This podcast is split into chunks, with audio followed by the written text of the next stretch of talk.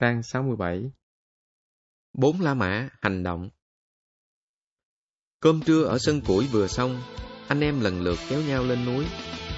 Cái nắng nóng giữa trưa ở sườn núi đá không làm cho anh em kém đi phần hâm hở. Mặc dù trong đôi mắt mỗi người còn hiện rõ nét bùi ngùi thương nhớ. Đến khi bóng dáng đồng đội lẫn khuất vào các lùm cây lối mòn, cả toán củi mới như sực tỉnh, thoăn thoắt bước nhanh hơn. Giờ hành động đã đến. Những căng thẳng lo toan lâu nay bây giờ đã đến lúc được đền bù. Thiên Trân vẫn đi chậm phía sau, có vẻ không buồn cất bước. Anh vẫn còn suy nghĩ miên man. Tất cả tập hợp quanh chiếc thuyền, im lặng chờ đợi. Không khí trở nên căng thẳng, nặng nề, nhưng không ai dám lên tiếng để phá tan sự ngột ngạt này.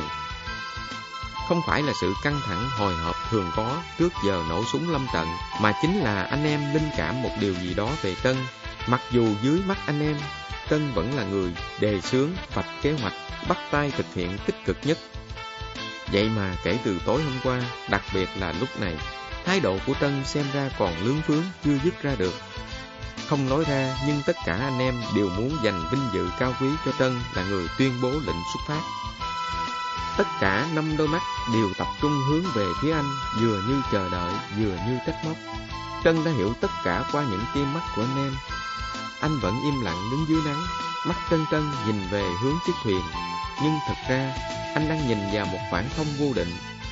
Hai hàm răng nghiến chặt, anh nghe cả tiếng đập đều đều hai bên thái dương. Anh phải nói lời quyết định về sinh mạng của cả sáu anh em. Một lời nói, một quyết định vượt quá khả năng của anh nhưng anh không thể từ chối được. Phải quyết định, phải nói thế nào đây cho anh em hiểu, anh không sợ chết, anh em cũng thế, nhưng không thể có quyết định liều lĩnh. Mà nói thẳng ra, sự phản ứng của anh em sẽ ra sao? Nó có thể dập tắt đi niềm hy vọng cháy bỏng trong anh em, một điều không thể lúc nào cũng khơi dậy được.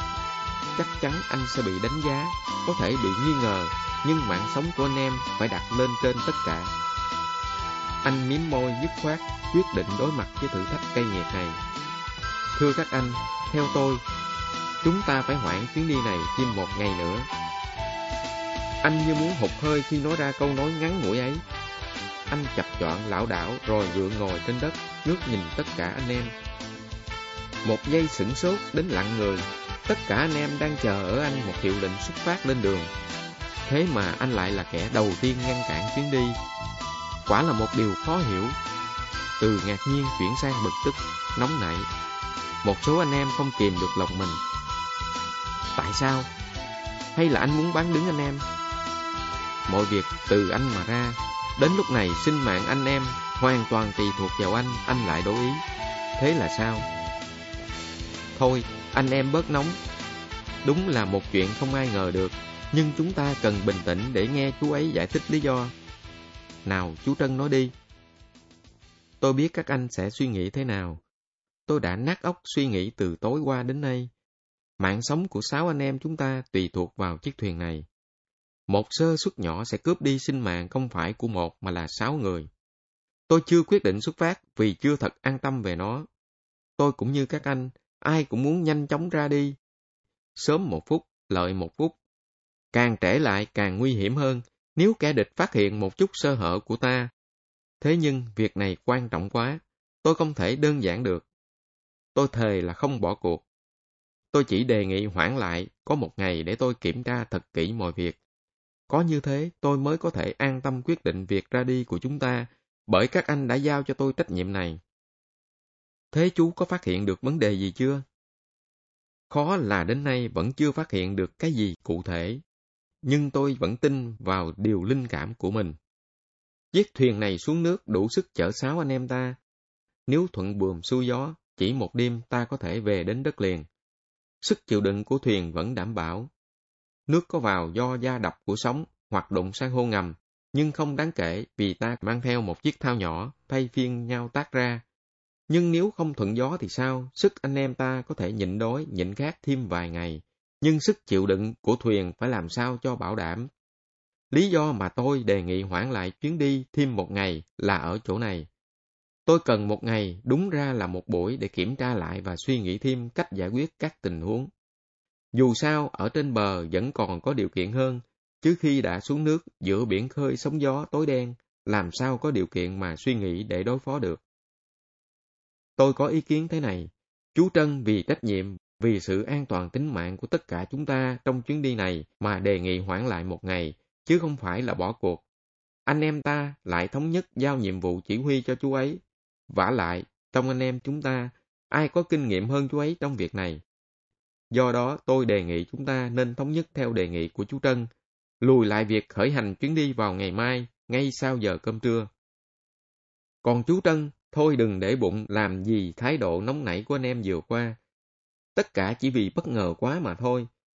Đặt trường hợp chú như các anh em chắc cũng tỏ thái độ như vậy thôi. Bây giờ hiểu nhau rồi, ai cũng vì tập thể cả. Chú cố gắng xem xét lại công việc cho cẩn thận. Anh em ai cũng đặt niềm tin vào chú mà. Tôi nói vậy anh em thấy phải không? Cũng tại mày không giữ miệng giữ mồm, cứ bực là nói ẩu. Thì có ai biết đâu sự việc lại thế này, phải chi nói sớm sớm hơn thì tức làm gì. Thôi thì thống nhất theo ý của hai anh chỉ huy. Hai anh cứ ra lệnh theo nghị quyết hôm trước. Đến lúc này Trân mới cảm thấy nhẹ người. Tôi hứa với các anh là sẽ kiểm tra cẩn thận bất cứ giá nào trưa mai ta cũng xuất phát. Điều quan trọng nhất là giữ bí mật tuyệt đối cho đến ngày mai. Trưa mai mọi dụng cụ cá nhân phải chuẩn bị mang theo, đặc biệt phải nhớ là mỗi người mang theo một chiếc thao nhỏ. Còn bây giờ chúng ta phải ngụy trang lại chiếc thuyền để còn kịp xuống núi. Lền đi lại trong sân lao hai mà lòng rối bời. Anh ân hận vì lời nói ban chiều trên núi đối với Trân nhưng chẳng biết thố lộ cùng ai. Anh vẫn mong được nói ra hết lòng mình, được thanh thản trước khi dấn thân vào cuộc hành trình đầy hiểm nguy này. Không phải anh không có bạn bè để nói lên tâm tư thầm kín, nhưng vì nghị quyết của anh em trong toán, anh phải nghiêm chỉnh chấp hành.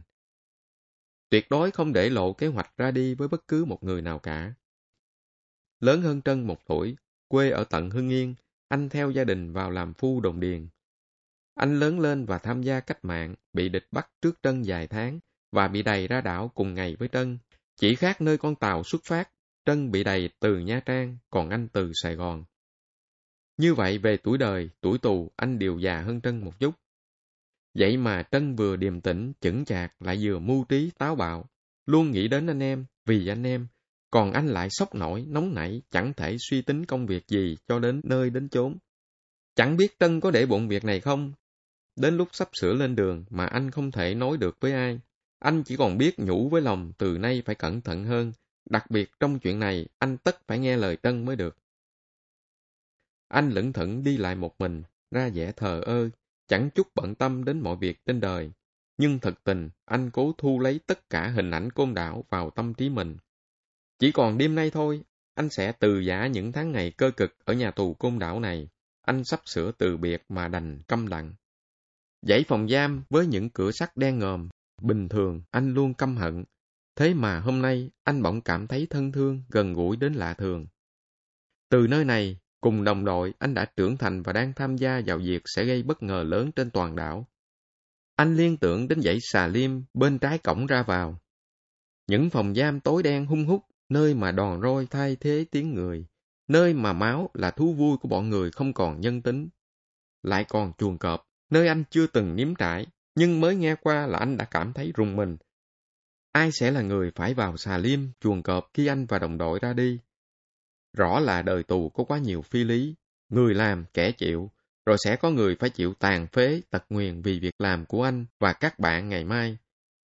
Vậy mà trong thâm tâm họ vẫn sẽ vui và chấp nhận điều thua thiệt đó. Anh biết chắc như thế bởi việc đó không chỉ xảy ra một lần Thật chẳng có tình cảm nào tươi đẹp, trong sáng như tình đồng đội trong tù. Thứ tình cảm không thể hiện bằng lời nói mà bằng những việc làm cụ thể vì nhau. Bỗng một giọng nói quen quen làm anh giật mình. Chuẩn bị xong chưa mà giờ này còn thơ thẩn vậy chú em? Hóa ra là anh Bi, cùng địa bàn hoạt động ở Biên Hòa và cùng bị lưu đài ra đảo một chuyến tàu với anh Xong xuôi cả rồi nhưng em thấy trong lòng nao nao thế nào, nên vận động nhẹ một chút cho đỡ căng thẳng. Chứ không phải đang tự kiểm điểm chuyện vừa rồi sao? Sao anh lại nghĩ vậy? Thấy bộ tịch của chú mày là biết ngay. Chú mày có giấu được ai đâu. Thôi bỏ qua chuyện đó đi. Chú Trân không để bụng đâu, vả lại cũng là chuyện vặt. Nhiều chuyện còn động trời hơn mà có bao giờ anh em ghim gút nhau gì đâu. Anh nói vậy em mừng. Nhưng thật tình em vẫn băn khoăn ray rứt, trách mình nóng nảy không phải lúc. Biết được vậy là tốt, mà cũng đâu phải một mình chú mày. Cái chính là thấy được vấn đề và sửa nó để cùng nhau làm cho tốt. Bây giờ dẹp hết mọi chuyện để còn đi từ giả anh em nữa chứ. Hôm nay là đêm cuối cùng còn gặp gỡ đông đủ anh em. Anh nói sao? Có thể từ giả anh em được à? Lên trố mắt kinh ngạc, Bi lắc đầu cười. Ai biểu chú mày nói? Thiệt chú mày chậm hiểu quá. Chú mày mà nói ra, tao bụp chú mày liền đó. Thôi đi theo tao vào căng tin mua bánh thuốc rê để tối mời mỗi người một điếu, hiểu chưa? À, hai anh em tròn tay nhau vui vẻ tiến về phía căng tin. Hôm nay mùng 7 tháng Giêng, trùng ngày 3 tháng 2 năm 1960, đúng 30 năm ngày thành lập Đảng Cộng sản. Một sự trùng hợp nhiều ý nghĩa. Sáu anh em trong toán củi đã thức dậy từ lúc cảng tan nghiêm, chưa đổ dồn. Đúng ra là gần cả đêm, họ chưa chợp mắt. Vẫn biết cần phải ngủ để lấy sức cho chuyến ra đi, vậy mà tất cả đều không ngủ được. Hết suy nghĩ mong lung, họ lại mong trời mau sáng. Phút giây cuối cùng giữa nhà giam côn đảo có quá nhiều điều họ muốn cảm nhận. Hân hoan khi sắp được sổ lòng tung cánh, bùi ngùi xúc động trước bao hình ảnh quen thân mà mình sắp phải lìa xa, bao suy tư, tình cảm vui buồn cứ sao xuyến tâm hồn họ.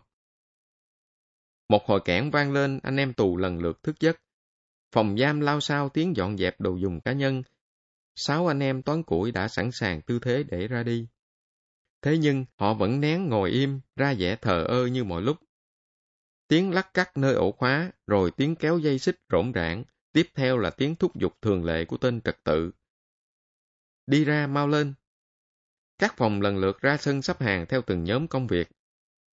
Màn đêm chưa tan, ánh đèn điện từ các cửa phòng giam hắt ra chút ánh sáng vàng vọt, đủ để nhận biết cả một đoàn người ăn mặc xốc xếch, đứng ngồi lố nhố giữa sân rộng. Những tên trật tự lăn xăng đi lại, ngược xuôi để điểm danh từng nhóm trong lúc người tù chẳng mấy quan tâm. Cánh cửa sắt to tướng đen xì ngoài cổng lao từ từ mở ra. Hai hàng trật tự đứng sẵn hai bên để điểm lại lần cuối số tù ra cổng. Bắt đầu đi ra. Cả đoàn tù như con rắn khổng lồ trường mình ra cổng, bò dần ra con đường ven biển, Làn gió biển buổi sớm trong lành giúp người tù thêm tỉnh táo sau một đêm dài trong phòng giam oi bức ngọt ngạt hơi người. Ai cũng cố hết sức hít căng buồn phổi, cố tận hưởng món quà vô giá mà tạo hóa đã ban cho để có thêm sức mạnh mà đối đầu với những cực hình trong những ngày dài tù ngục. Sáu người tù trong toán củi lẫn trong dòng người dài dằng dặc, những cử chỉ của các anh lại khác hẳn ngày thường, các anh không lầm lũi, âm thầm đếm những bước chân mà lại luôn đưa mắt nhìn quanh khắp hướng, cố thu giữ tất cả những hình ảnh bắt gặp trên đường, bởi đây là lần cuối cùng các anh còn nhìn được. Hình như mọi thứ đều gợi nhớ lại những kỷ niệm vui buồn trong gần ba năm ở địa ngục trần gian này. Chiếc cổng lao đồ sộ, cao chót vót, từng tảng đá dọc bờ biển đang đùa vui với sóng, liệu đã thấm bao nhiêu máu xương của các lớp tù tiền bối? Góc bàn sần sùi, khô khốc, vừa nhú những đọt non đã bao lần chứng kiến cảnh tượng những người tù tả tơi ngã quỵ dưới đòn roi của những tên chúa ngục và bầy ác thú. Một bụi sam dại, dài ngọn cỏ lơ thơ bên vệ đường cũng đủ làm các anh liên tưởng đến những ngày mắm chua tương đắng. Xa xa, ngọn hải đăng trên đỉnh bãi cạn vẫn còn nhấp nháy những điểm sáng cuối cùng trong đêm. Ngọn hải đăng được hình thành từ xương máu của lớp tù đầu tiên trên côn đảo.